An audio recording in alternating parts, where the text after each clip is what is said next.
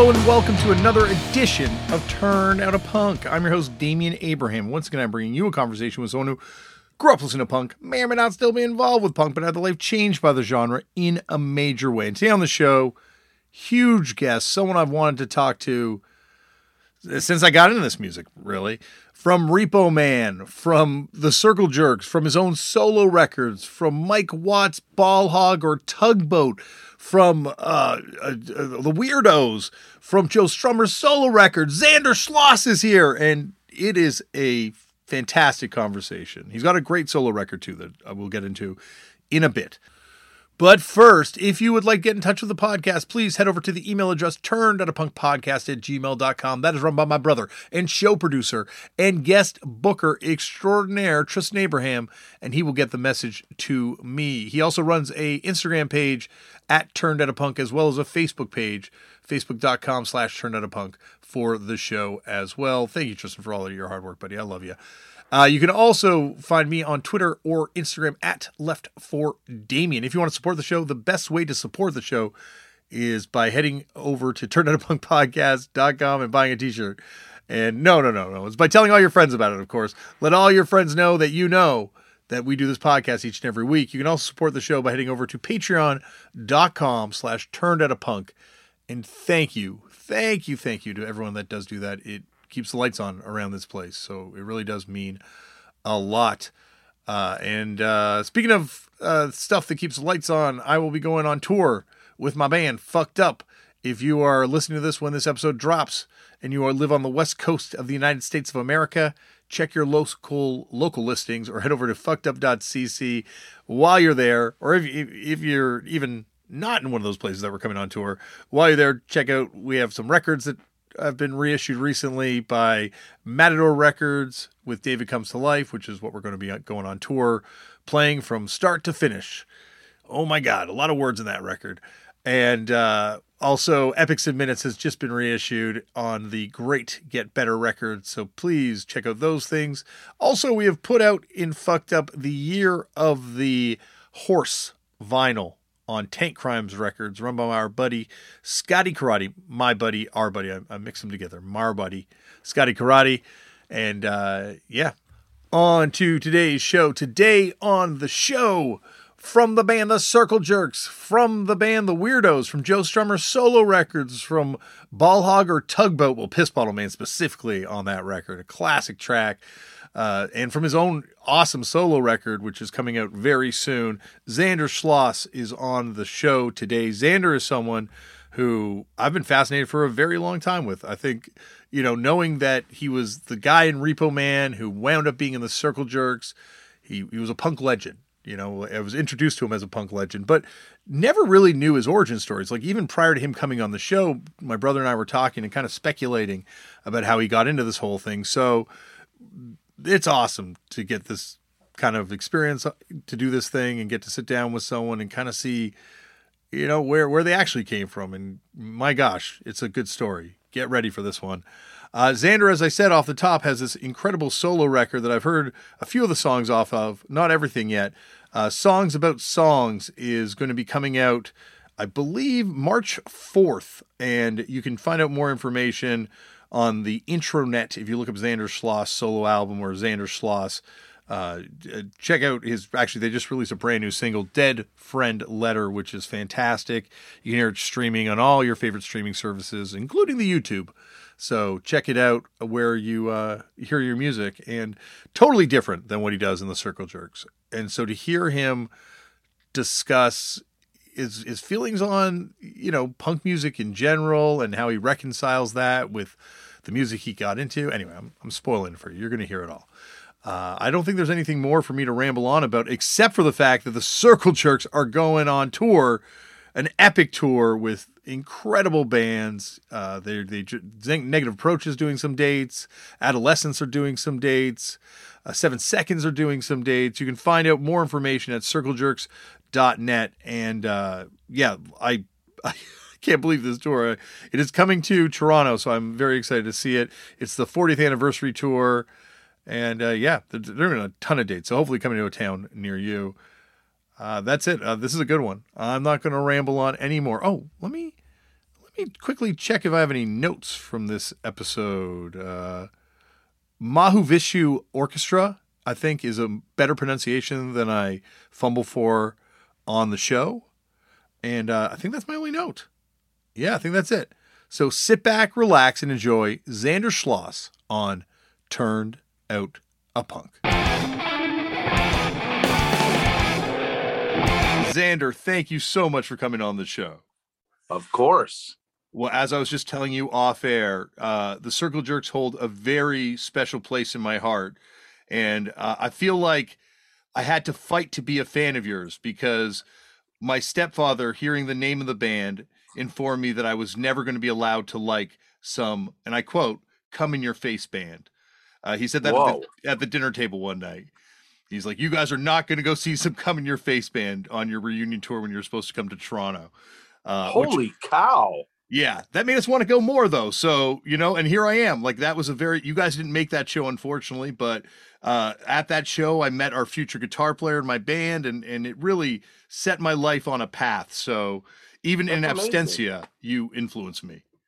I would just say, you know, you should tell your dad, get get your mind out of the gutter, Dad. Like, stop stringing jizz all over this, you know, this band. It's not about the, the cum and the jizz and you know, the sperm, whatever you want to call it.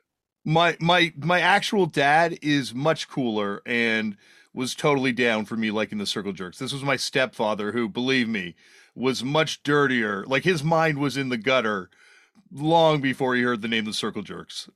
Damian, do you want me to come in his face? I I, I just don't know if I want to see I just don't know if I want to see my stepfather again, period, in any position. Um, okay. But anyway, well, this is not my therapy. This is this is turned out a punk. So we got to start this off the way they all start off, which is I gotcha. Zander, how did you get into punk? Do you remember the first time you ever heard the term? Well, I do. And uh, off air, we were talking about it, uh, you know, the, your standard intro and stuff like that. And I really hope that uh, your listeners or you don't get disappointed. But I first heard of, heard of punk while I was actually, uh, let's see, 1979. I don't mean to date myself, but uh, that's the year that I graduated. Mm-hmm. And I remember hearing the Sex Pistols and stuff like that. Um, and um, uh, honestly, I was in the uh, high school jazz band and playing in trios and um, taking jazz lessons and uh, i ended up living with my jazz teacher for a year um, because i wanted to be a professional musician i wanted to be the consummate musician and know all my theory and how to read and arrange and orchestrate and my uh, arpeggios my you know uh, inversions you know all all the all the stuff yeah. you know what i mean and so yeah when i when i first heard heard of the sex pistols and i first started seeing people you know with safety pins in their nose and chains you know coming off of their you know safety pins and whatever uh i i, I just i just was like wow this is weird. I don't know. It wasn't like it was like that's me. You know yeah, what makes yeah. me what makes me punk, I think, is my really horrible, shitty attitude, and the fact that mixed with my my terrible, terrible attitude, I'm a really nice guy, and uh, I, I'm a I'm a I'm a principled and moral guy, which I find a lot of the old school punks, you know, especially like, say, for instance, we're talking about how did I find, find punk rock? Well, the Clash's first album, I, I heard that as well. I was like, you know, it's it's okay. You know, it sounds like a garage band. It sounds like a rock and roll band. You know what I mean? Uh, mm-hmm. I wasn't floored by it, but uh, I ended up working with with Joe Strummer. Oh yeah. Um, as his his musical director and guitar player post Clash for several years, and did film soundtracks and toured with him and made a solo record with him.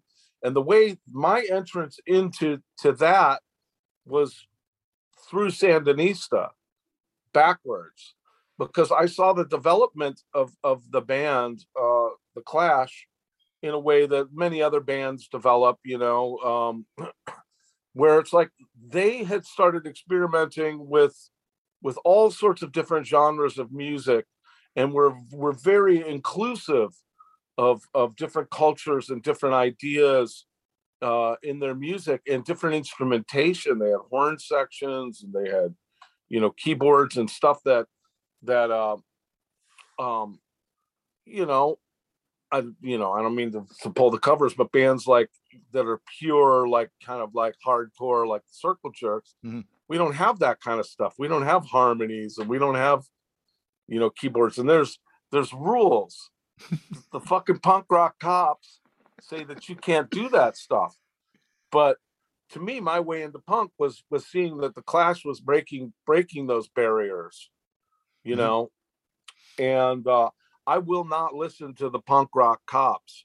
You know, I don't I don't abide by the judge and the jury. You know what I mean? I think that when I initially got into the circle jerks and, and the golden days of of uh, you know 1984, which I'm I'm of course not a founding member, but I, I joined shortly after. Um, it seemed like a community to me where there was absolutely no division between the people that were booking these shows, the fans, the other bands.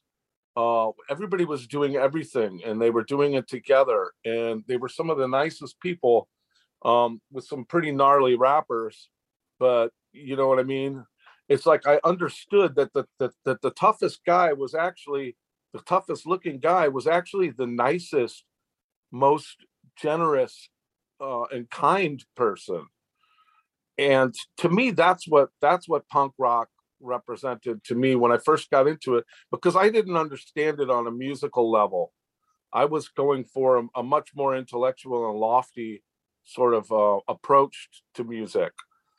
Um go ahead. It's interesting you bring up like the punk rock cop thing because that seems to be something that you know people talk about when they're on the show coming in with hardcore like in the first wave of LA punk rock, like you look at the Screamers, you look at Gun Club, you look at, you know, X, like all these bands were not doing the same thing. Like they were all like, you know, not necessarily, you know, they weren't, you know, Mahu Vishu orchestra or anything, but they were at the same yeah. time they were they were doing different stuff musically. And then at a certain point, hardcore comes and th- that's when the rules come in.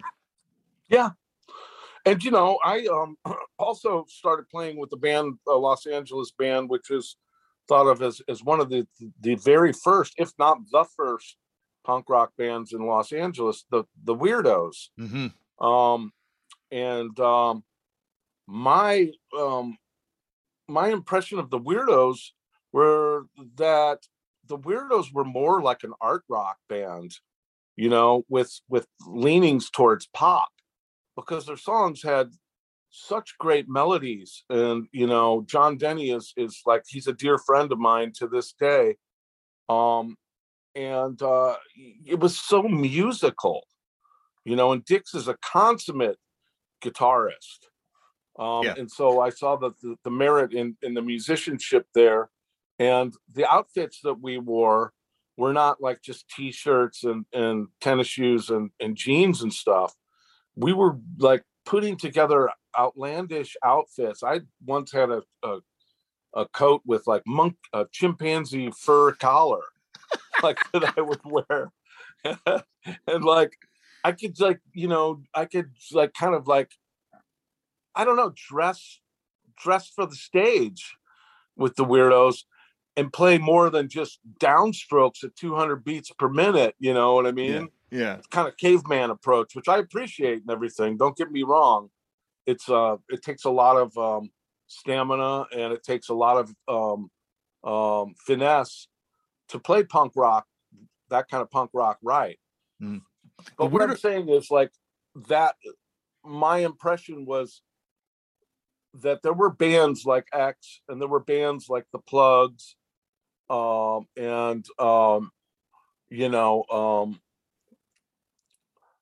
bands that were the oh uh, I was going to say the Blasters. Yeah, were, you know were based on like you know more traditional blues and stuff, and that their pockets were were a lot deeper as far as their influences. and you know, I don't mean to sound like a fucking snob or anything, but those were the bands that I gravitated towards. Well, it, it, well, it's also that's because that seems like that's the scene that emerges as that first wave of punk bands. You know, which the Weirdos were certainly a part of as well. But like other bands were kind of like leaving punk and going more towards like blues, country, other genres. Uh, you know, in the wake of hardcore coming in, and it's amazing because the Circle Jerks are probably you know like a Black Flag as well, obviously as well, but like you know Circle Jerks and Black Flag one and two, Rolling Stones and Beatles of of American hardcore. Right. Yeah, and it's it's amazing that I I kind of got jumped into yeah. that whole scene, you know, unawares, you know, like literally, like I said, I had just I had come from um um you know living with my jazz teacher and I'll make an admission here on your show for your your dear listeners that I, I came up to Los Angeles to go to a, a, music school that a lot of people think is, is a joke, Musicians Institute. Okay. But the reason the reason for me doing that was I didn't want to become a shredder like Eddie Van Halen is is like uh, uh, a, an alumni of, of Musicians Institute and as well as John Frusciante. Hmm. Um, but uh, I came up here to get into the competitive, you know, stream uh, and try to become a professional musician. And my first outing, like in Los Angeles on stage, was in a band called Juicy Bananas, which is appears on the uh, Repo Man soundtrack. And we were we were a funk and soul band that strictly played down in Compton and uh, Inglewood and, and Watts area. Well, I was going to ask, like, what was the Juicy Bananas?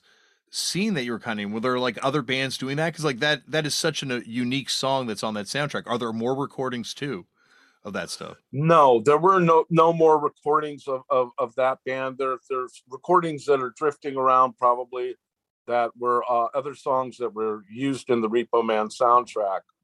But uh, you know, my uh, my first gig in Los Angeles was the Watts Tower Festival. Oh yeah. And I literally met the drummer at a 7-Eleven. I used to go to the 7-Eleven. I don't know if you remember the, the uh, video game Donkey Kong. Yeah. So I loved playing Donkey Kong, and I was in the 7-Eleven, and I saw the, the drummer. Uh, I mean, the cashier had a, a, pair of drumsticks, and it was you know black guy. And I I said, I said, you a musician? He said, yeah. He said, you a musician? I said, yeah. And he said, what kind of music do you play? And I said, What kind of music do you play? And he said, I play funk. I said, I play funk too. And he said, Well, we're playing a gig tomorrow. Uh, why don't you come down and, and sit in with us? And I said, Okay. So he gave me his address. I kind of got lost. I ended up in some alleyway uh, and they were loading up their gear. And uh, as we drove to, to the gig, they, they're like, Don't worry about rehearsing you know, just get up there, you know, and just, you know, improvise.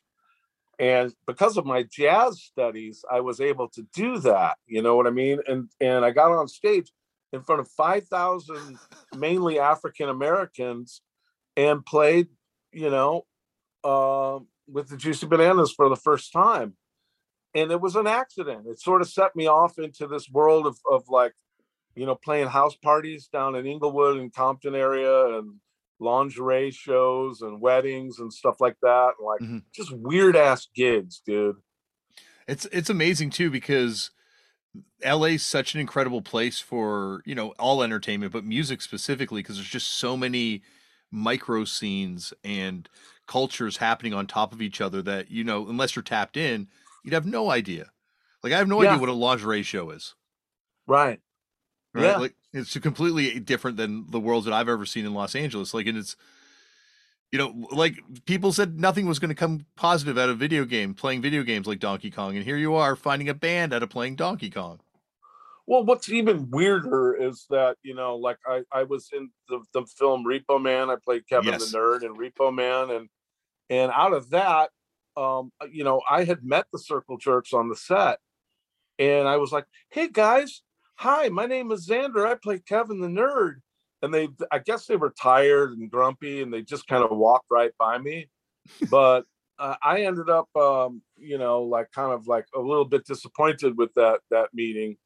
And later on, I'm like, I'm kind of like, you know, living on Hollywood Boulevard in this office building called Palmer Building between Cosmo and Ivar, and paying a hundred bucks for a 10 by 10 office um, with no bathroom, no kitchen, no phone, no TV, a brick wall outside my window.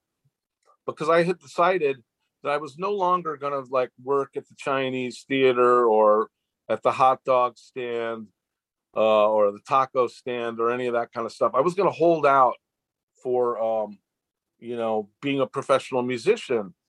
Um, and you know, I take jobs like I know it sounds Dickensian the way I describe this stuff, but it's like I take jobs like setting up the circus when it came to town and I go down to the unemployment office and find temp jobs and stuff like that to hold me over. But one day I was walking out of the uh, doorway of the Palmer building, counting pennies for for burritos. I was going to go to Los Burritos up the, up the street, and a car pulls up. Not unlike Repo Man, where Otto gets jumped into being a Repo Man, and they say, "Hey, Circle Jerks are looking for a bass player." I was like, "Why the fuck are you talking to me?" they said you look like you could use a gig, kid. and so I took down the number. I called. I, I got Greg Hetson on the phone. He says, We want you to learn these three songs. I think it might have been Coup d'etat, Shit Hits the Fan, and Wild in the Streets. And I said, You know, I got off the phone. I was like, Fuck you, dude. I'll learn all three records and come in and blow away all the fucking competition. And because of my jazz training, that's exactly what I did. Oh, that's awesome. Well, I guess it's like believing in yourself too, like knowing that you're you're going to take that risk because you know that if you're not making this art, if you're not making music, you're not going to be able to function. You're not going to be happy. Yeah, that's it's been my passion since I was like 12 years old. Like I, I've never had more than a few minutes without a guitar in my hand. I'm I'm mainly a guitarist, and mm-hmm. um, you know, um, and so you know i was like i said moved to los angeles to get into the competitive stream and ended up like kind of broke and like you know just anything that would have come along at the time i would have taken and literally it was the circle jerks it couldn't have been like a, a, weirder situation for me with with all the background that i'd had coming from missouri playing you know, country and bluegrass and like coming out to, you know, uh, California and, you know, kind of like Led Zeppelin and Jimi Hendrix and wanting to become a guitar hero to playing in the juicy, you know, jazz and then the juicy bananas. And then the circle jerks come along, you know, and I yeah. end up being a fucking bass player in the seminal hardcore band. So was the first time you're playing with the circle jerks the first time you'd ever seen like a live punk rock or like specifically a live hardcore show, or had you been to other punk or hardcore shows prior? No, because I I was like uh, an aspiring actor. Yeah, as well. I was in another movie, um, and uh, the director of that movie took me down to the Olympic Auditorium, or, or actually, he was direct. Sorry, he was directing a video for Suicidal Tendencies, a song that actually appeared in in Repo Man, it's like all I want is a Pepsi, you know? Yeah, yeah. Institutionalized. Institutionalized. Yeah. So I had like a little like kind of like background guy role in, in uh, the first uh, video of the institutionalized. And the director took me down to the Olympic Auditorium. And I don't know if you know of this this venue, but it's like it was like a hurricane. The the mosh pit was like a fucking human hurricane and people were jumping up on the stage and like you know uh jumping off off the stage and i thought wow this is wild man like holy crap you know how do you I, and oddly enough i came across town to deliver the director back to his his place in santa monica and i ran into the bass player at a 7-eleven uh, everything everything stems from 7-eleven um and late night he's getting some snacks and stuff. I said, "You're the bass player from from uh, Suicidal Tendencies. How do you play with all those people dancing all around you and like jumping off the stage and stuff like that?" He said, "You know, I I don't know. I just don't pay attention to them. I get by or whatever." Two weeks later, I'm auditioning for the Circle Jerks. Um, I guess going back, how did you wind up getting into uh, Repo Man? Like, how did you get cast in that? Like, just auditioning? Well, it's it, it all kind of stem it stemmed from the Juicy Bananas, and also the fact that when I was um, up here uh, attending Musicians Institute, I spent most of my time down at UCLA Film School because um, uh, my my stepsister Abby Wool was uh, in film school, and I made up a flyer that I, I was an aspiring film composer, mm. um, and I made up a flyer and I said I will score your student film for free, and I did do a couple of student films down there, and I ran into a, a graduate student named uh, Alex Cox, who took a liking to me um, and he took a liking to the Juicy Bananas. So initially, I was just uh, supposed to contribute music to uh, Repo Man, but I think as Alex sort of like saw my like like hopelessly nerdy personality and stuff, mm-hmm. he kind of I, I would say, and I, this is unfounded, that he kind of wrote me into the script as Kevin the Nerd. uh, you know, did you meet Mike Nesmith? Because he produced the uh, soundtrack, right? Yes, I did. In fact, Mike, I was almost not in Repo Man because um, the day that I was cast in Repo Man, the producers also negotiated with Chris Penn, who was Sean Penn's uh, younger brother's yeah. agent, and um, at the end of the day, uh, they said, uh, "Sorry, dude, you're not going to play Kevin the Nerd. Um, we negotiated with Chris Penn's agents, and Chris is going to be playing the part. and so I was like, "Fuck you! I am Kevin the Nerd."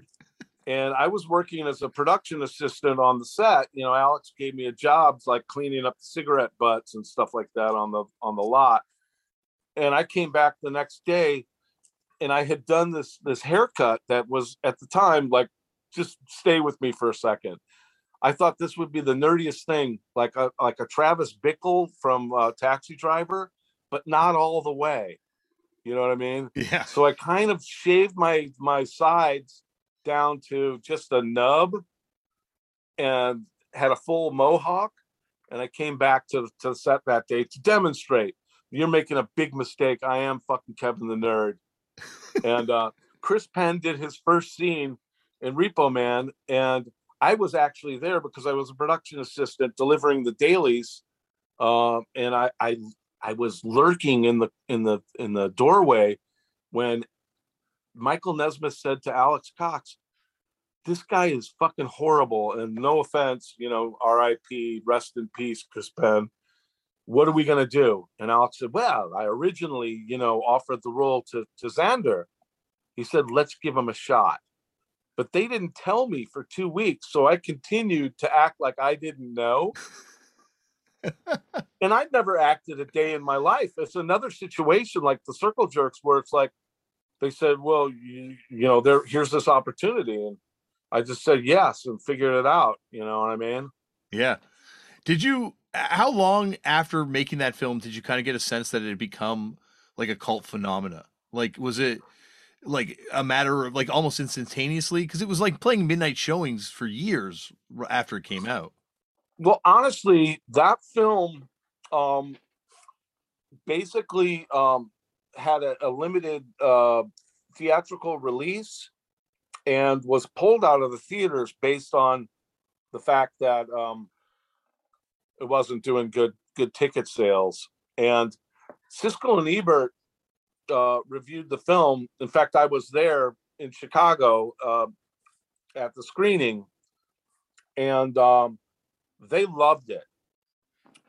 So it got some. It's got a great review, but the reason why Universal re-released it into the theaters was on the basis of another groundbreaking um, um, thing, which was the very first compilation of uh, rec- soundtrack record of bands that supported the film. You know, as you mm-hmm. know, the Repo Man soundtrack contains Fear, Burning Sensations, uh, Suicidal Tendencies, The Circle Jerks, Black Flag, and the Juicy Bananas, of course. Yeah. Um, which is the only non-punk rock entity on the album. But based on the, the sales, the incredible sales of the soundtrack, this groundbreaking soundtrack record, they re they gave it another um, chance in the theaters. It's anyway. Sorry to to to answer your question. Mm-hmm. I kind of knew that this was a special film. I was there when Alex was writing the script, and there were so many memorable lines. Um, and then when I was introduced to to the cast of of the film, they were such extraordinary people, and it was such a tight knit sort of like cast. Which, of course, Alex was the kind of director that brought actors from that film in into the other films that he was making. Which, you know, thank God, you know, I got to to, to be in a bunch of Alex Cox's films. Um, but I could tell on the basis of the script and the cast that it was going to be something special.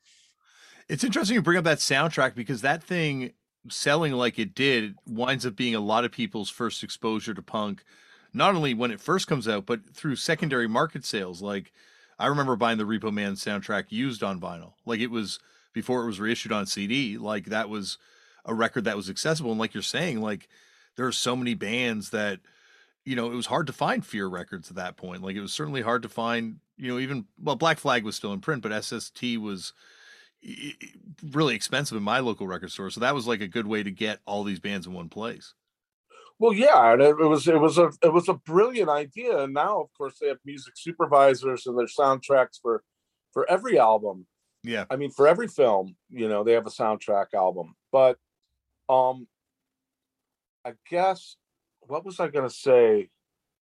As LA Ink introduces people to the art of tattoos, you know, Repo Man soundtrack introduces people to punk. Yeah. See what I mean? When yeah. it becomes sort of pop and available, um, widespread, widespread available, then people can sense into it like celebrity rehab. Like what person in, in like bumfuck Iowa knows about rehabs and stuff like that until they watch celebrity rehab.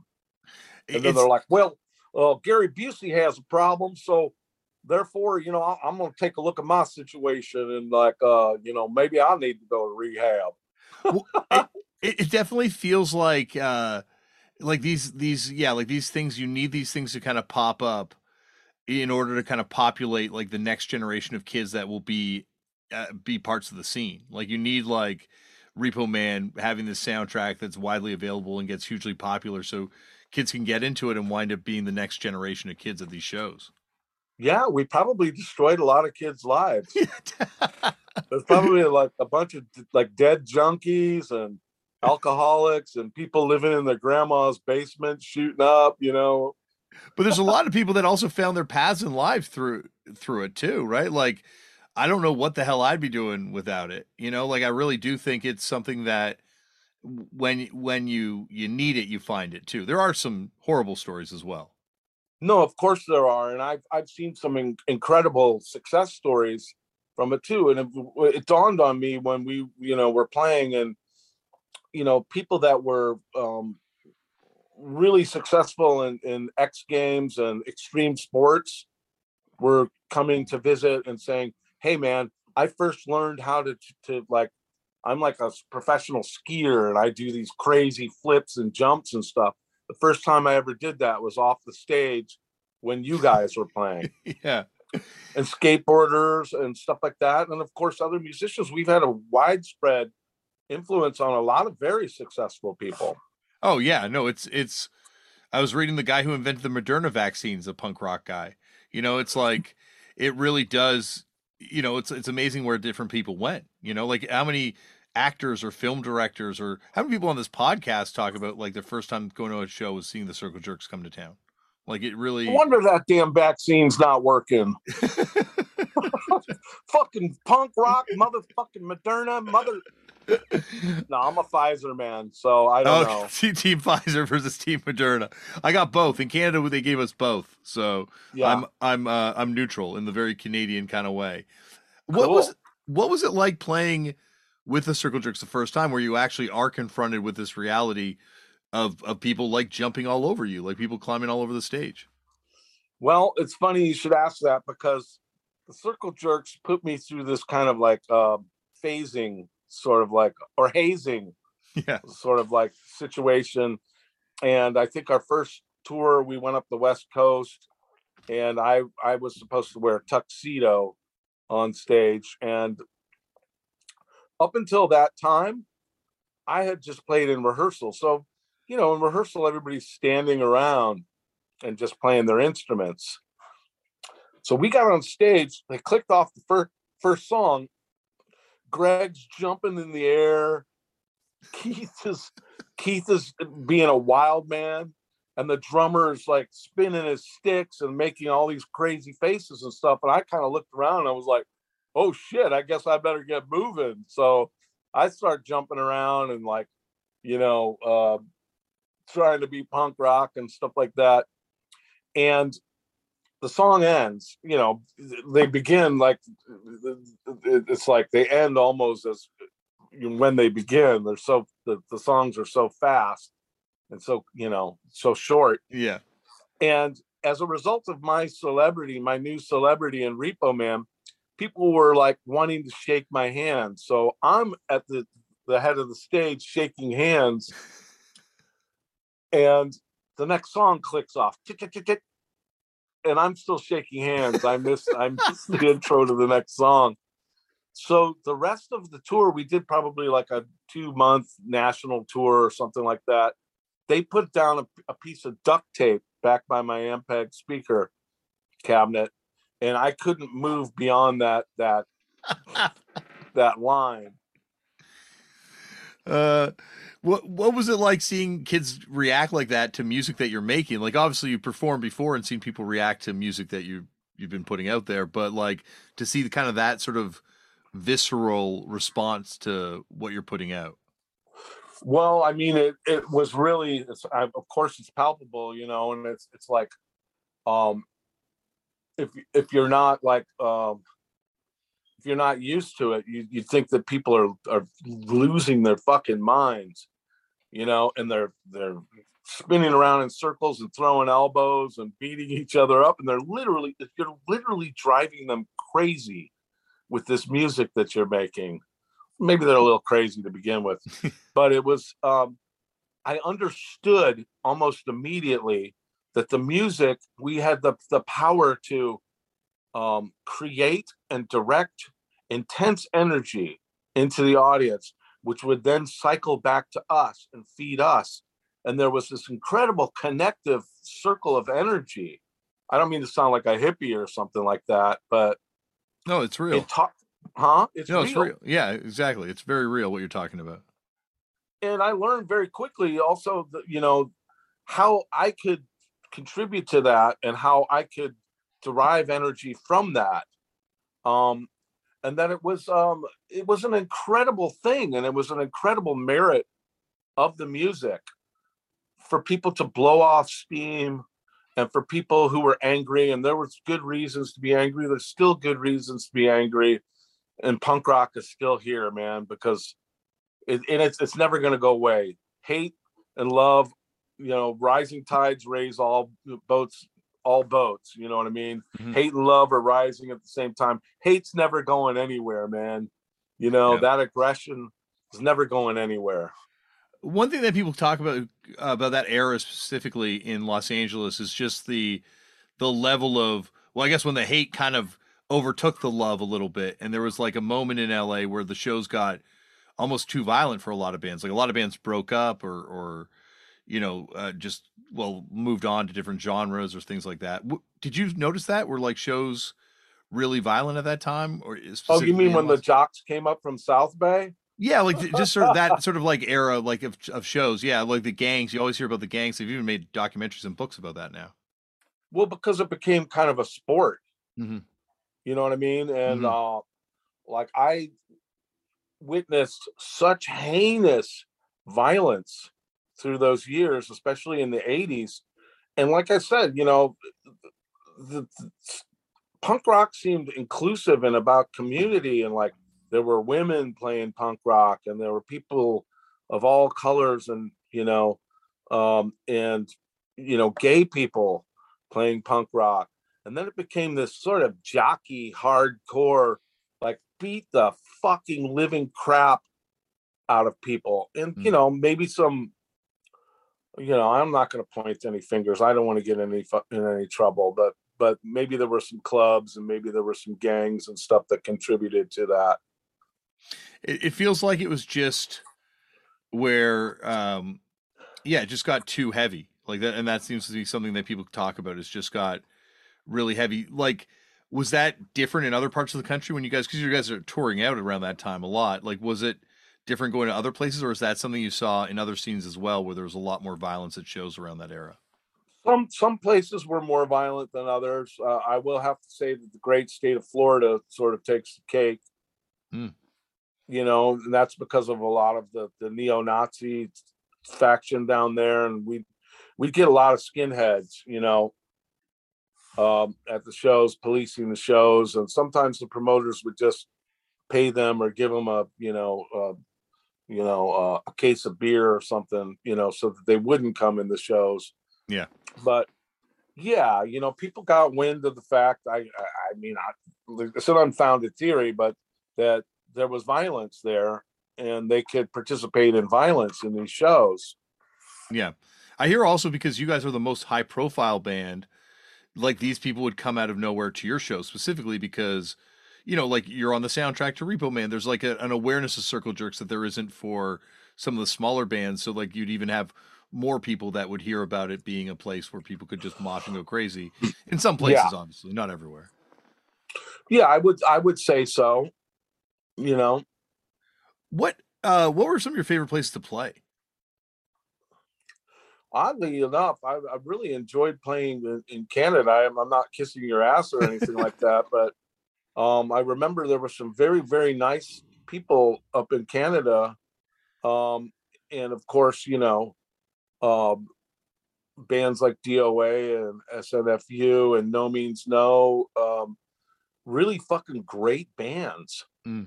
You know what I mean? Um, and of course, you know, being the the the music musical guy that I was, I was looking at who's who in these bands are the are the great musicians. Um, of of course, you know, when we go to the East Coast and we play like uh, you know, Washington D.C. or New York City with the Bad Brains, I was like, I'm sold. Like I'm floored by these guys. You know what I mean? Mm-hmm.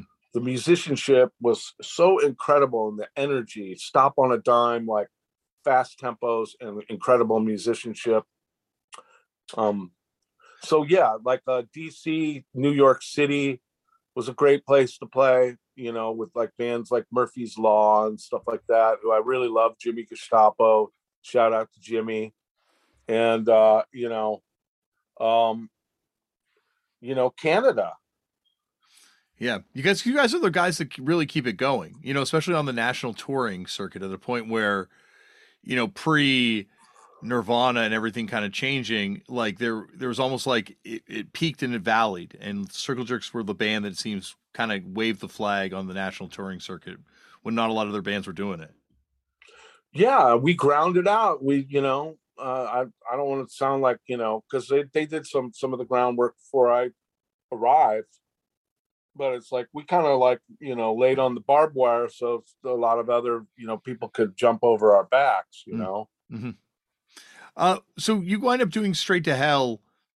I guess it's a few years between the the films. Were you trying to? Were you acting at that point, or are you 100 percent in the Circle Jerks?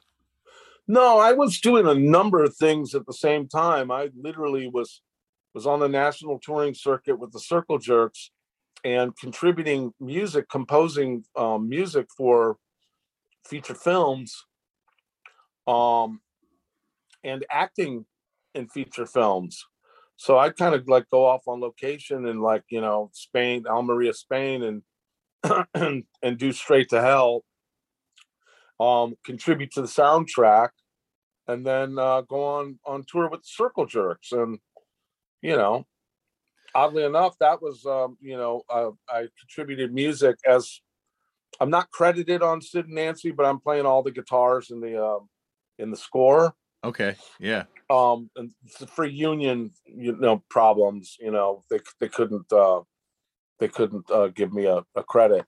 Mhm. But at any rate, that's where I met Joe Strummer. He was leaving the, uh, the studio as we were arriving, and it was kind of a similar thing where I was introduced to Joe Strummer, and, and he must have been in a terrible mood that day because he just kind of grumbled and walked by.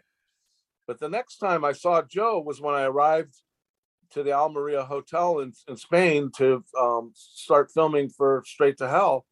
And I was greeted by a very different Joe who greeted me in the lobby and he was like, Zander, you know, see here, you know, your character Carl needs to have a song to to sell his wieners.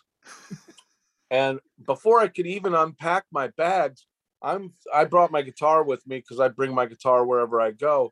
Joe and I and a guy named Miguel Sandoval, who also acted in the film, are sitting down to write salsa y ketchup. and if are you familiar with the song? Oh yeah, that movie's uh, one of my favorites. Classic. So you if you really listen to the lyrics, you could tell the the lines that Joe wrote. He like started out, he said, Well, there ain't nothing meaner than a wiener from Pasadena. and then I said, at Carl's Disco Wiener Tina Haven. And uh, I think Miguel was like, and you won't find nothing leaner than your mean chili beater. And uh, then I was like, Joe was like, sizzle, they grizzle. And I said, you step up to the griddle, salsa, you ketchup. And I was like, you tell me and I'll fetch you. okay. And uh, it goes on until like the second verse where you could really tell Joe's influence. I'd, I'd be, well, they're short and they're long. And Joe says, and they taste quite strong. You know, I was like, oh, cool. And then you really can tell Joe's influence when he was like, oh, we got girls in their Chevys coming in from the levees because he loved Amer- old American cars. Yeah. And I was like, just for my disco wiener Tina Haven. so, yeah, it was incredible, dude. Yeah. You always hear that. Well, I don't know. Uh, I always hear that he was just um, such an inspiring person in in that way. Like he's just someone that just just inspired people to be creative, like to try new things and musically, and like someone that I've, I've only really begun to appreciate more, especially like the stuff post Clash in recent years. Yeah. Well, Joe was very curious about me because I was like going around with my guitar and I'm I'm jamming with Elvis Costello on the set and Shane MacGowan and you know with the locals that were flamenco guitar players and learning like flamenco technique and stuff like that. And I could see Joe kind of lurking around like, oh, what's up with this kid? And I think uh, we got drunk one night and I was like, well, he says, what are you, he says, what are you doing playing with the circ bass with the circle jerks? You're such an incredible guitar player. I said, well, oh no, Joe, why don't you let me play guitar for you? He says, you don't want to play with me. I'm an old man. You know, I'm like, you're an old man. He must have been like 34 Yeah, I know it's incredible to think about that now. at the time. And, you know, the Clash had just broke up like a, a, a few years previous to that, the filming of that. But anyway, so we ended up going down to um, Nicaragua to film the film Walker. Um, and I was down there three months, living in a living in a house in Granada with with Joe, and uh, you know, same thing. I brought my guitar down. I was like kind of like curious about the music, and Joe Joe was pretty much known for his curiosity as well as like his inclusiveness with people. Um, you know, and interest in in everybody and treating everybody like an equal. But anyway, so I go, you know, from making the film um to touring with the Circle Jerks, and I come home, I get a call from Joe. He says, you know, I'm gonna, you know, I'm gonna be going up to Russian Hill in San Francisco to record the score for Repo, for for Walker, and I want you to bring come up and bring your Spanish guitar. And I was like, okay. So I had been collecting like Latin instruments, um, you know, on all my travels, you know, to Spain and Mexico and blah blah blah. So I, I loaded up the car with many many different Latin instruments that I had collected, and that was the first time I recorded with Joe was the Walker soundtrack. I ended up playing guitarron and huela and charanga and um, the Spanish laúd and requinto guitar and all this fucking shit, dude. That's awesome. Yeah. So I guess that's the other thing is like, you know, like you're saying, he's got this this curiosity and, and is bringing that sort of, I guess, to reduce it to world music, but like international influence into the music he's making around that time. Yeah. He, you know, and he he wouldn't he wouldn't um you know uh I don't know, bat an eye at, at the punk rock cops if they said, Well, you can't fucking do that. You know what I mean? He's like, Fuck you, I'm Joe Strummer. I'll fucking use whatever music. He loved all kinds of different music, you know what I mean? Yeah. and I think he saw that kind of curiosity in me too, bringing my guitar and you know um, going and and um, finding some of the instruments that were you know special to the region in Central America and in Spain and stuff like that. So, yeah, Would you have a chance to take in much music, like going to concerts and stuff like that when you're making these films? Like, how intensive is the shooting schedule? Um, yeah, I mean, I'd see music with the, I'd go and see like the local flamenco players, you know, when we were filming um Straight to Hell, and it it literally fucking blew my mind. Hmm. I was like, holy shit, everybody and their cousin plays guitar better than anybody that I fucking know in Los Angeles. Yeah. and you know i kind of like got like obsessed with latin music i think that was another thing that that joe saw in me that that was that he dug because you know we we were in a band called the, the latino rockabilly war so he was trying to incorporate rock and roll you know rockabilly with like a like a latino sort of like slant you know? Hmm Yeah, you can look at like bands that they picked to open for him on that initial Clash run. Like you've got early hip hop groups, you've got hardcore groups, you've got like like all sorts of types of music being brought into this sort of like world that is the Clash at that point, and exposing people to the, all this stuff for the first time in a lot of cases.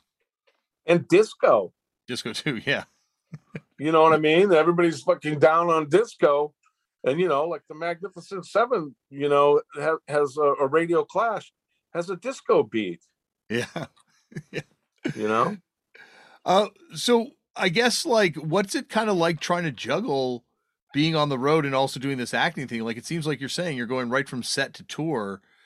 That there must have been burnout. Like, were you ever like it must have been hard to kind of maintain that?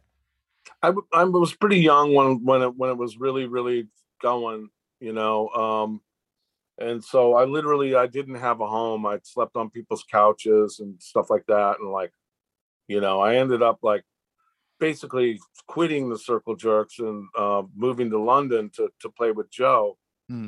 Um, and when I came back to Los Angeles, eventually I didn't I didn't have a home, so it was it was not a, a big deal. I, I I didn't feel bad about being rootless or or not having a you know a, a home of my own at that point. You know. Yeah. Um. So when you move back to Los Angeles, is that uh, before Thelonious Monster comes back? Um, you know, Thelonious Monster came right around when uh, uh, I started playing with the Circle Jerks. I was sort of introduced to to the cast of oddball characters around, and Bob Forrest being one of those characters, and Anthony Kiedis and Flea, and uh, you know Perry Farrell, and the guys in Fishbone, Angelo, and Norwood, and there was a whole like i said it was a community. So there was a whole group of people that were doing all kinds of different things but we were all kind of friends. Um and i don't know i might have lost the point of what i was talking about No, I was just asking about Thelonious Monster, but like you're kind of answering right there, like how you got involved in that sort of scene and that that world, and, and like you're saying, it is almost a separate thing to the Circle Jerks world, even though there are overlaps. yeah i mean i think bob uh, and and somebody else who who's now a famous person that i won't mention his name asked me because i lived with a coke dealer if i could go get them some coke and so I'm 16 years sober now. Um, yeah, yeah. Congratulations rate, on that too, please. Yeah, thank you. Um, and so you know, it's like okay, I'm I'm kind of being jumped into this gang. I better fucking show up with the coke. And uh, you know, Bob was like, well, you know, Dix Denney is in Paris. Like, you know, will you play guitar with us? And I was like, yeah, sure. You know, so I ended up playing guitar with Thelonious Monster. Um, I ended up playing bass with the Weirdos. Um, I started a band with Dick Rude from, uh, you know, Repo Man and, and Straight to Hell called the Two Free Stooges. Mm-hmm. And I was like one of the original guys. People said, You're a fucking mercenary. It's like you play in four bands at a time. and, you know, you then you leave the States to go live with Joe Strummer in, in London. It's like, You're a fucking dick. You're a mercenary. I'm like, literally the modern day template for what musicians are doing today is what I was doing back then. I was eking out a living playing in, in several different bands Mm-hmm. and committing to to no one really, Yeah. you know.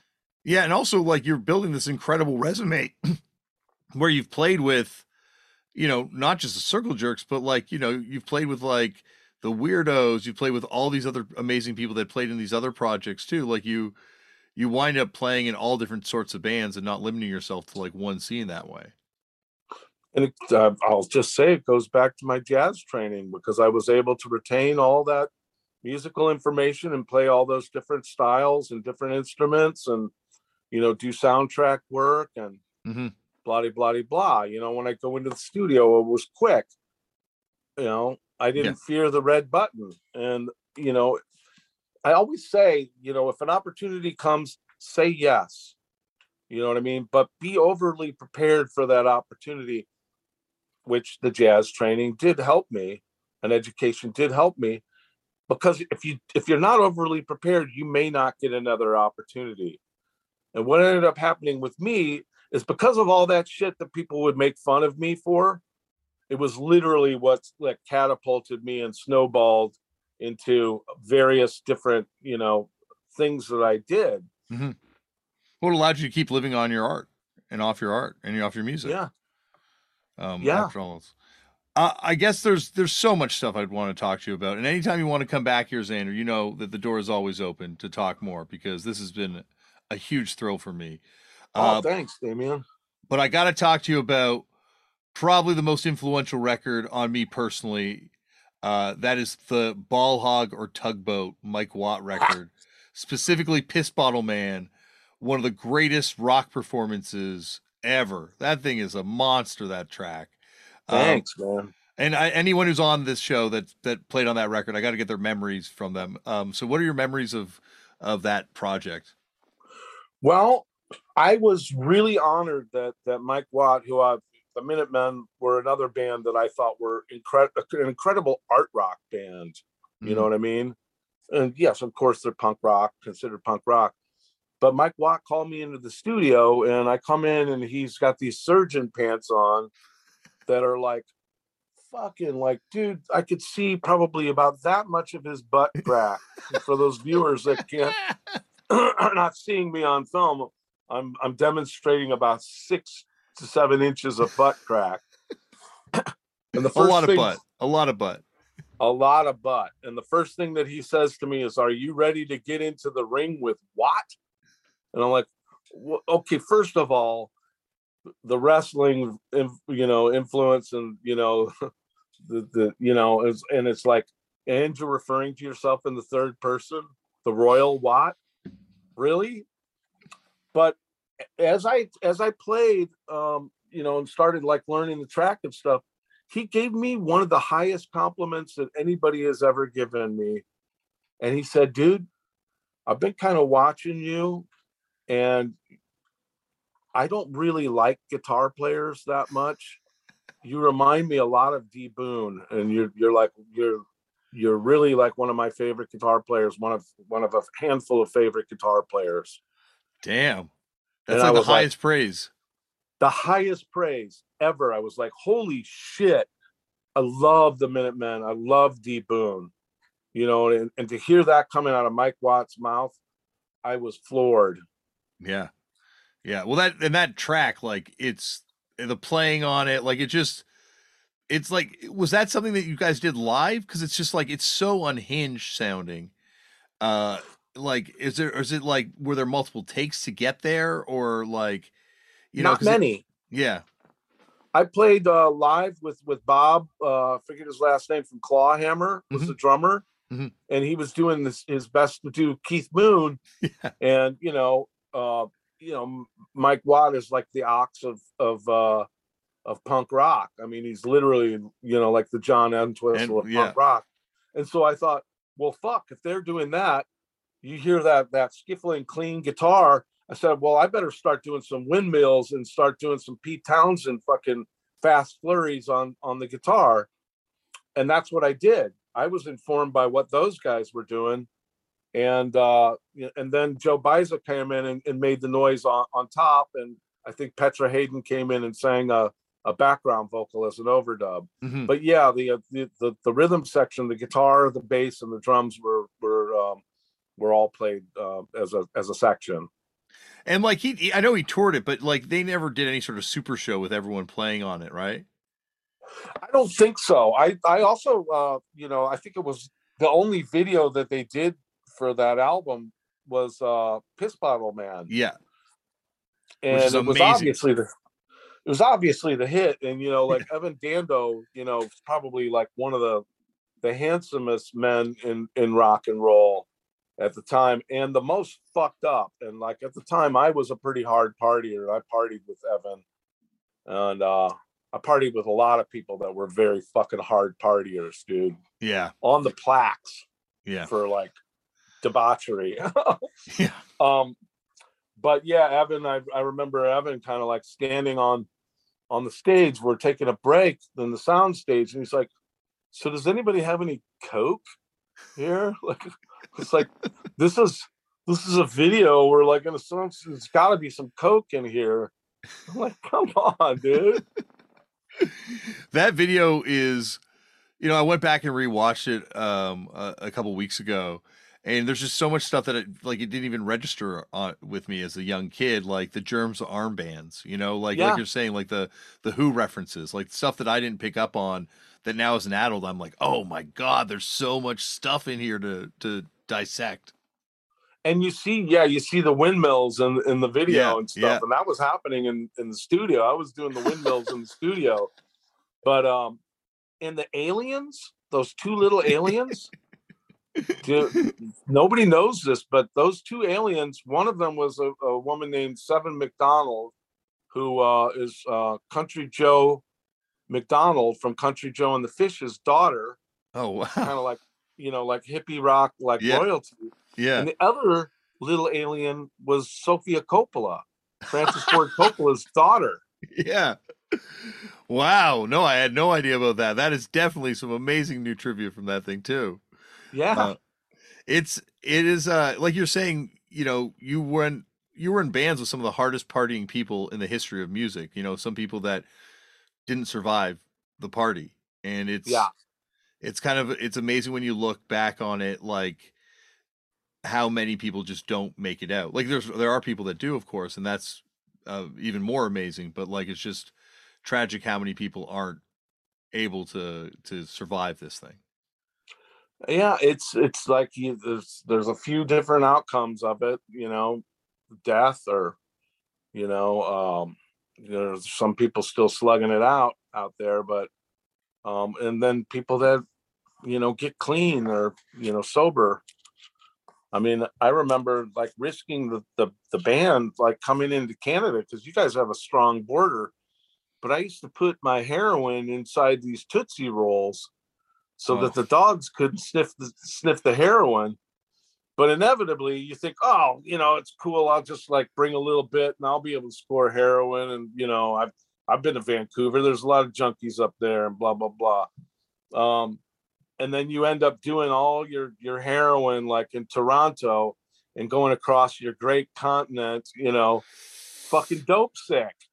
big country to drive across when you're sick i imagine yeah, and it sucks touring when you're dope sick, dude. Yeah, I can only imagine that. Yeah. I just increased the alcohol intake. Yeah.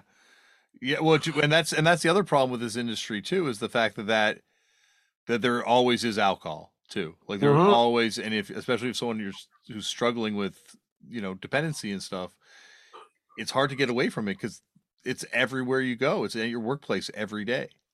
Yeah, yeah.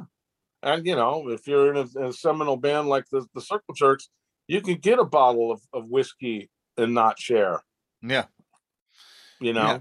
and people are happy to buy it for you because it's Mhm. like their way of of paying respects. But like, yeah, it's it's a uh, it's sad when you start thinking about like you know the people that this has just ruined their lives. You know, as amazing as it is, there's also people that it, it's also destroyed them, like you said earlier. Well, you know, and I, I have to speak to that because I, I didn't, I didn't, I just partied because I wanted to get high and because I'm also a very sad man, you know I mean? but, but uh, uh, uh, there's a lot of people that, that um, idolize, you know, their, their rock star junkies, you know, and, and, and stuff like that. And I, I wasn't one of those people. Like I wasn't the type of person that was like, oh fuck, you know, I want to be like John Lennon and David Bowie and like, you know, blah blah blah and Lou Reed and all this stuff. Like I just want to get high, dude. Mm-hmm. You know what I mean? But those, you know, I would say to, to the listeners, if you're if your idols are junkies, you know, may, maybe you better like rethink, you know, that. Don't don't make that into a, a lifestyle. These some of these people are fucking hardcore, man. I am built like a tank and fucking am like a, a goddamn cockroach. It's a wonder that I'm not dead. I can eat anything off the ground. You know, I never fucking get sick. I can fucking play a hardcore show high out of my mind, drunk out of my mind. And I did that for for decades. You know what I mean? And Yeah. now I'm doing it sober and it's it's the same thing, but it, it- it's just like it's not for the weak of heart, you know. So if you're thinking that you're a badass and you can do what I I do and some of these other people that are now dead or like really fucked up or sober can do, not everybody can do it like that, you know. And it's it's out of vogue, you know. Yeah. But they do have a way of it, it it's weird how music history has a way of glamorizing it. And even the most Yeah. tragic stories, it has a way of turning into something romantic Yeah. With it too, where like it, it you know, like I, I kind of thought, you know, being in the generation I was where everyone had read all the biographies, everyone knew how all these stories play out. And just to watch friends of mine kind of like, you know, get sort of lured in by this sort of rock and roll cliche fantasy of what it means to be successful in music and, and just party yourself to death. Sure. And, you know, not judging people for doing what they do, but at the same time, there's definitely friends that didn't make it out. Well, I mean, it's a very potent and powerful thing to have people going nuts, you know, clapping for you.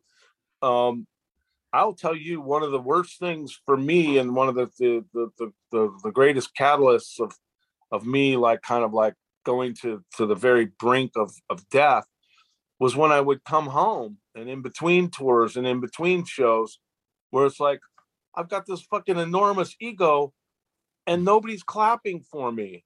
Mm-hmm. You know, nobody wants to suck my dick. Nobody's clapping for me. You know, boo hoo. Yeah, well, and and it's hard to turn it off, right? Like that's even at the end of the night after the show, like just that energy, that like wash of people's like endorphins that you're taking in on stage. When you go back to that hotel room, it, it's a hard stop, and you got to go to sleep because you got to do it all again the next day, and it's it's it's really hard to go to sleep after that. Well, dude, I've done a lot of work on on trying to be like super transparent and you know being my myself no matter you know what you know um i want to i want to be the same in the light as i am in the shadows so that i don't entertain that fucking dark side when nobody's around i gotta i gotta act appropriately anyway you know what i mean? Hmm. and when people are around i gotta i gotta remain humble and uh you know just just do my job. The the new the new rock star is a is a is a sober professional you know? It's it's not as much fun but we go we you set them up we knock them down and we go to the next town and that's just the way it is you know what i mean? We're professionals now you know yeah it's changed. There's definitely like a shift that's happened where you know like you used to be able to be like lou reed. Well not everyone was Yeah. but like there used to be lou reeds where you could be an asshole and you could kind of like be this just person that, that people want to be around. And now it's like we we all got to be a little more like you're saying professional. Like we all got to like be nice people be pleasant to be around because I, we recognize this is a job a little bit more. Mhm. yeah and you don't get invited back when you're break busting up the, the dressing room and being a fucking asshole yes you know Uh, well, this has been anything but a busted up dressing room. And before I go, though, I wanted to talk to you about your new solo record. Uh, what, where are you kind of going with music these days outside of the Circle Jerks? the very very very polar opposite and you know not to sound like an old man but i'm a long game player bro. You know what i mean? I want to i'm never going to retire. I want to play music for the rest of my life. And so you know coming from my humble beginnings i wanted to go back to the authentic place where i started. When i was listening to guys like you know bob dylan and leonard cohen and uh you know neil young and some of the you know people who could the bones of their songs were so good that it could come off with just an acoustic guitar and a vocal. Um and that's something that you've seen that those people have been able to carry through their entire lives.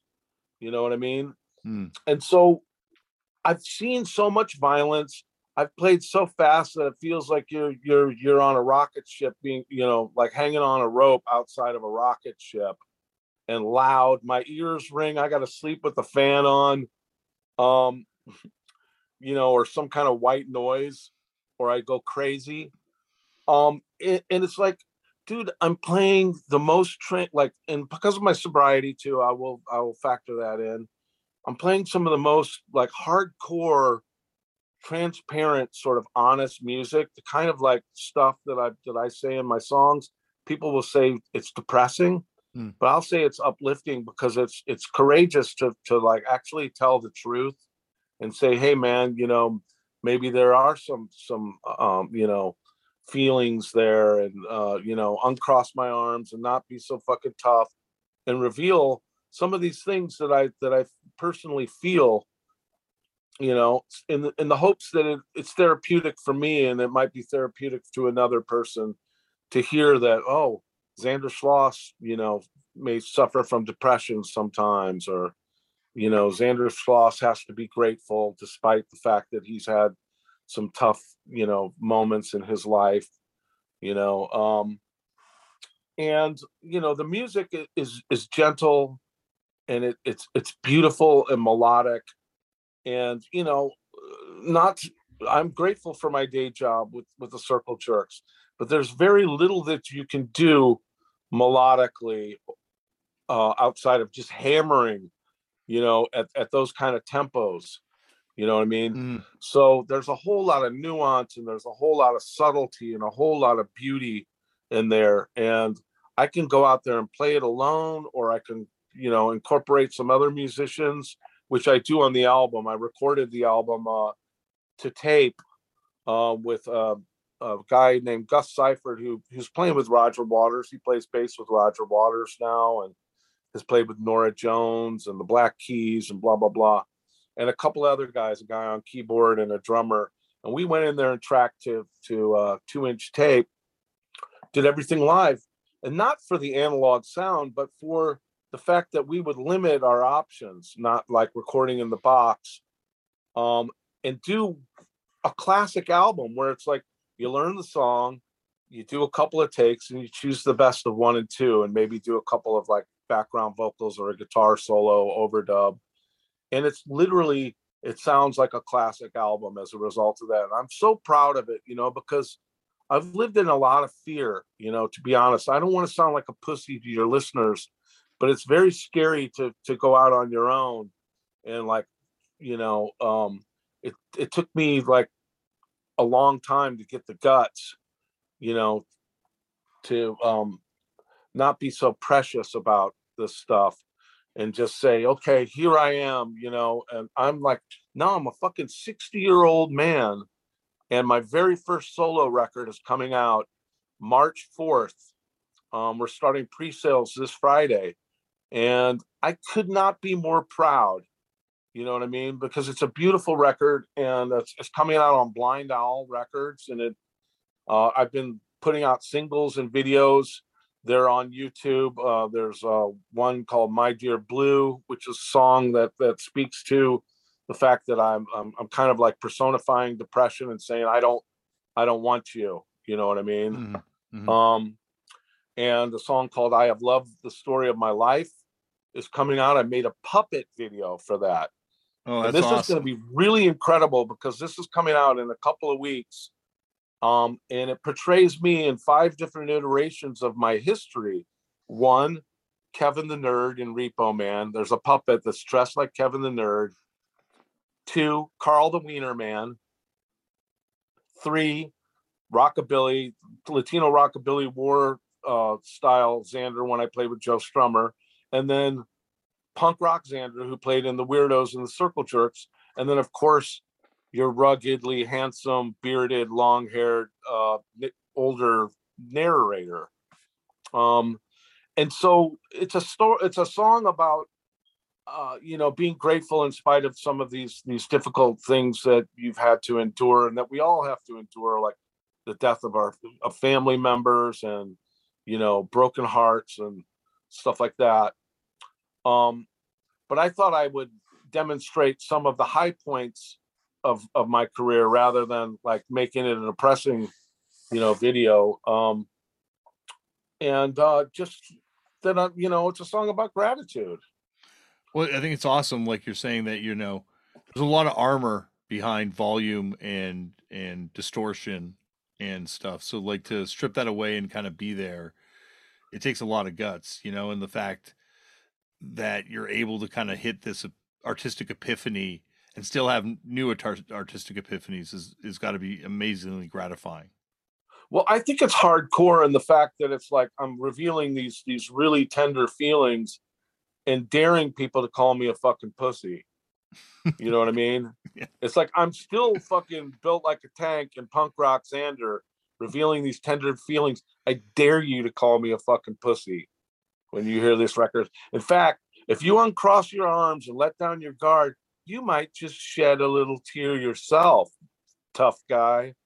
Well, I look forward to crying. I'm, I'm, I, I openly can't wait to weep when I hear it. Yeah. Um, I'm very excited. And uh, I lied before I let you go because it is a movie that is very near and dear to my heart as a film that I would rent very often as a young person. Do you have any stories or, or memories from Tapeheads that stands out to you? yeah, tape heads. That's funny. Um well, gosh. You know, um I don't. no, it's weird, you know, because I probably should, but I can't think of any offhand. No, I, I understand. When you're living it, it's hard to to piece it into to soundbite form. well, you know, it's amazing because the way that I conducted myself and how I jumped around from doing films and soundtracks and playing with various bands and you know uh, uh literally like you'd have to be a detective to track my movement mm-hmm. and today it's all available you know on the world wide web and it's it's amazing you know it's it's just like and and like when i take a look back you know referring to i have loved the story of my life i've really loved the fact that all these things that I've I've done had one thing in common, and they were all you know critically received pretty well. I'm, I'm in three films that are in the Criterion collection, and played on a lot of records and with a lot of bands that have been well critic critically received. You know, mm-hmm. and so you know I've maintained my integrity throughout my whole life by by choosing and and sort of you know stumbling into some incredible projects, you know, with Joe and with Alex Cox and with the Circle Jerks and you know, blah well, blah touchstone, blah. Touchstone projects of people's lives. Like how many of these things like You know, how many kids rented these videos at video stores or, or, you know, heard these soundtracks or heard these records, you know, and it's just to, to do it in one field is impressive to, to be able to do it in a couple different fields is, is much more, you know, difficult. So Yeah. more impressive. and I literally started out, you know, in in Repo Man, letting people know that it's okay to be a poser and a nerd. You know what I mean? Yeah. You invented there's a Geek place Core. for you in the world. You invented Geek Core with that role. Yeah, Uh, you know, I'm just continuing that that whole thing. It's uh, it's okay to be a nerd. Well, hopefully one day we can continue this. Uh, thank you so much, Zander, for coming on the show. Of course, Damian. Hey, could I get a screenshot of you for? I want to uh, get a screenshot of you. That was my my hope too. Thank you, Zander, for coming on the show. And you heard right there, Zander will be back for part two at some point in the future. And check out Zander's solo record, Songs About Songs, uh, coming out uh, on um, the 4th, March 4th. Uh, and also streaming songs. A bunch of the songs are now streaming, including Dead Friend Letter. Uh, fantastic record. Really check it out. Uh, all right, coming up later on uh, this week on this show right here. Uh, this is a, uh, we're going from strength to strength with this one. David Bazan will be on the show, and David Bazan is, of course, from the group Pedro the Lion, uh, also performing under his own name. I've been a fan for a very long time, and this is this is an incredible conversation. I'm very excited for you to hear it we go into a lot of music that I don't know much about and stuff that I've always wondered about. And yeah, I'm, I'm excited for you to hear it. All right, that is that for the show. Remember, as always, Black Lives Matter. The lives of Indigenous peoples matter. We need to protect trans kids and help trans people protect themselves and stop hate and violence towards people of different faiths and just knock all this f- Nazi bullshit off, you know, because we're talking about shit that's that's just these aren't political issues. These are basic human rights issues, you know, and I think the two get conflated sometimes. And, you know, people have the right to just live their lives and be free from fear of violence and hatred and, and yeah, just, yeah, just, you know, if there's organizations that are doing positive work in this world that you feel you can support, do it. You know, lend your time, lend your money, lend your voice. If you lend money, if you have it, uh, but just you know look look around you and and let's just try and make this world a little bit better for everyone. Speaking about making things better try and create your own culture. Anyone can do this stuff. It doesn't have to be online. You know you can make a fanzine you can make a, a tape you can make a record. I guess now you distribute it online. No you can find record stores to do that too and you know it, i just feel like we can create our own culture we can create our own our, our own world uh, out there, and that's the best thing about punk is that you can do whatever you want within it, you know, and it makes you feel better. So maybe you'll feel better by doing so. Uh, speaking about feeling better, try meditating. I tried it, and it I didn't believe in that shit, and it really does work. You know, people have professed this for thousands of years, but I didn't hear it. I didn't hear it at all. But my gosh, it can help slow things down, help you clear your mind, you know, relieve even headaches. And I know it sounds like I'm selling you some sort of miracle ointment, but I'm not. I'm just telling you to practice breathing. There's lots of places that you can do this online for free, you know. So if you're listening to this podcast, chances are you can have access to something that will, you know, teach you a little bit about trying to meditate. And I'm not an expert or anything. I'm just using a bullshit app, so I'm not pretending to to know any great secret on this thing. Anyway, try it. Sign your organ donor cards because by the time they come looking for those organs, you don't need them anymore. And it can give someone life. It literally can give someone life. You can give the gift of life as you die. Really morbid, but like, you know, kind of a positive way to go out. Uh, and I've seen it. I've seen it work. So, anyway, that's it. Thank you for listening. Stay safe out there. I love you.